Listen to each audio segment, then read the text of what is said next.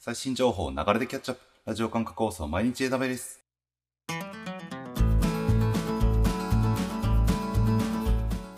おはようございます。スターバックスの加藤です。毎日たくさん流れる枝ベレスのアップデート。電車に乗りながらご飯を食べながら、ちょっとしたながら時間で気軽にキャッチアップしていきましょう。さて今日も最新のアップデートを皆様にお届けしていきます。放送のフィードバックは YouTube のコメント欄または Twitter のハッシュタグサバワニで投稿お願いします。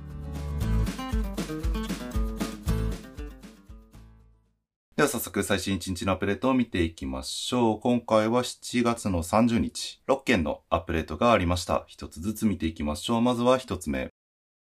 AWS Toolkit for Visual Studio Code で Amazon S3 機能を利用可能に。はい。AWS ツールキット for Visual Studio Code。Visual Studio Code 用の AWS を簡単に扱うことができるようにするエクステンションですが、こちらに Amazon S3 を管理する機能が追加されたということです。後ほど詳しく見ていきます。では次行きましょう。Amazon EC2 オンデマンドキャパシティ予約がグループターゲティングをサポート。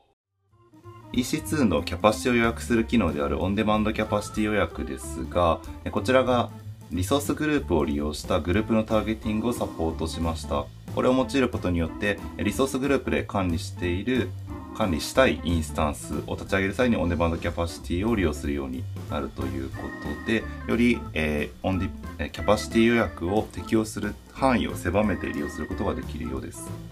では次行きましょ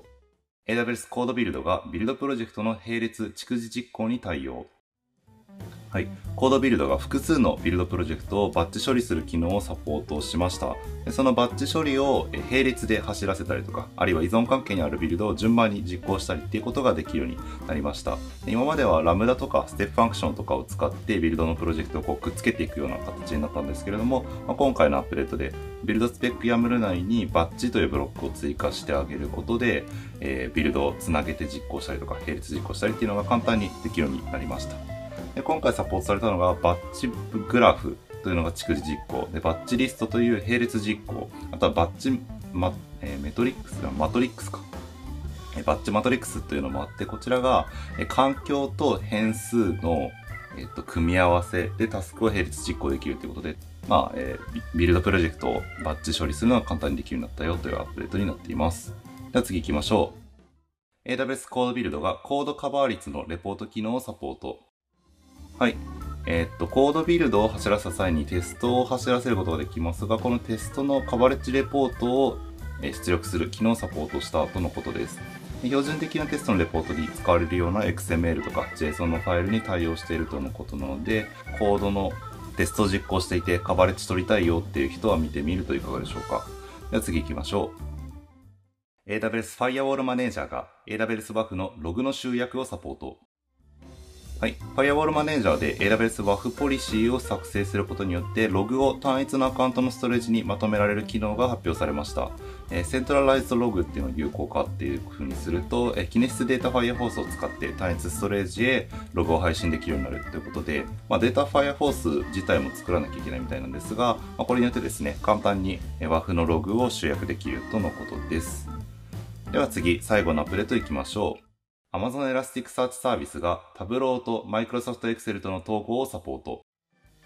はい。Elasticsearch サービスが新たにタブロー、Microsoft Excel と統合されるということで、まあ、タブローを利用して Elasticsearch の検索結果を可視化してあげたりとか、Excel を利用してデータの分析に使ったりとかっていうのが簡単にできるようになるよというアップデートになっています。Elasticsearch の7.7以降が対応しているとのことなので、まあ、対応環境にある方でタブロー、Excel 利用したいという方は確認してみるといいんじゃないでしょうか。ということで、アップデートは以上になります。続きまして、新しいリージョンで使えるようになったサービスを確認するリージョンアップデートを見ていきましょう。アフリカケープタウン、ヨーロッパミラノリージョンで AWS トランジットゲートウェイネットワークマネージャーが、アメリカガブクラウドリージョンで Amazon RDS4 PostgreSQL の複数のマイナーバージョンがそれぞれ利用可能になったとのことです。ということで、以上7月30日アップデートでした。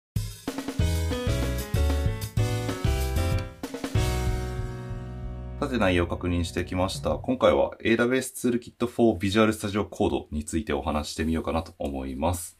今回追加された機能としては Amazon S3 の管理機能ですね。えっと、AWS ツールキットの中に AWS Explorer っていう機能がありまして、こちらを利用すると、えー、AWS に存在しているリソースをこう一覧で見てあげて、まあ、それに対してこう処理を行ったりとか、まあ、例えばラムダの一覧があったらそこからラムダを呼び出したりとかっていうのができる機能があるんですけれども、こちらに Amazon S3 が追加されたというものになっています。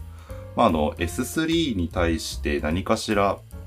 処理を加えるってなった時に、どうしてもあのコンソールからポチポチやっていくか、まあ CLI からやるかとかありましたけど、まあそれ以外の選択肢として一応使えるなとは思います。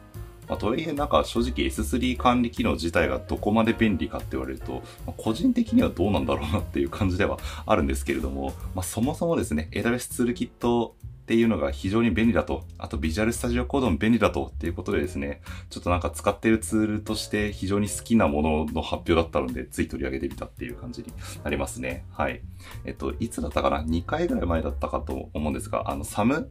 えー、サーバーレスアプリケーションモデルの、えー、CLI の発表の時にも、ちょっとこの話をしたんですけれども、えー、AWS ツールキットですね、利用すると SAM アプリケーションを作ったりデプロイしたりっていうのがすごい簡単にできるっていうのが結構特徴的かなと思っていて、あの、そこについてはですね、かなり推しの機能になります。ワンクリックでこう、バンってフレームワーク作ってくれて、そこからデプロイとかテスト実行っていうのもできますし、的にはこの流れで、あの、 SAM とかの流れで Amplify とかと統合してくれたりしたら結構面白いなとか思ったりするんですけどね。まあ、そんなことが果たして起きるのかは知らないですが、はい。あのー、ですね。まあ、VS コード自体も使いやすいものですし、それを使って AWS に対して何かしらアクションするっていうのも非常にやりやすくなる、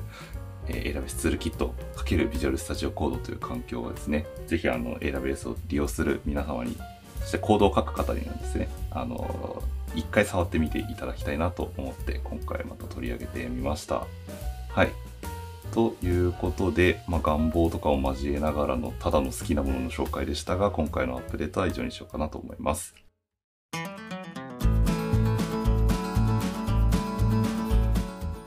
えー、繰り返しになりますが、放送のフィードバックは YouTube のコメント欄また Twitter のハッシュタグサバーニで投稿お願いします。また次回、毎日 AWS お楽しみに。ではでは。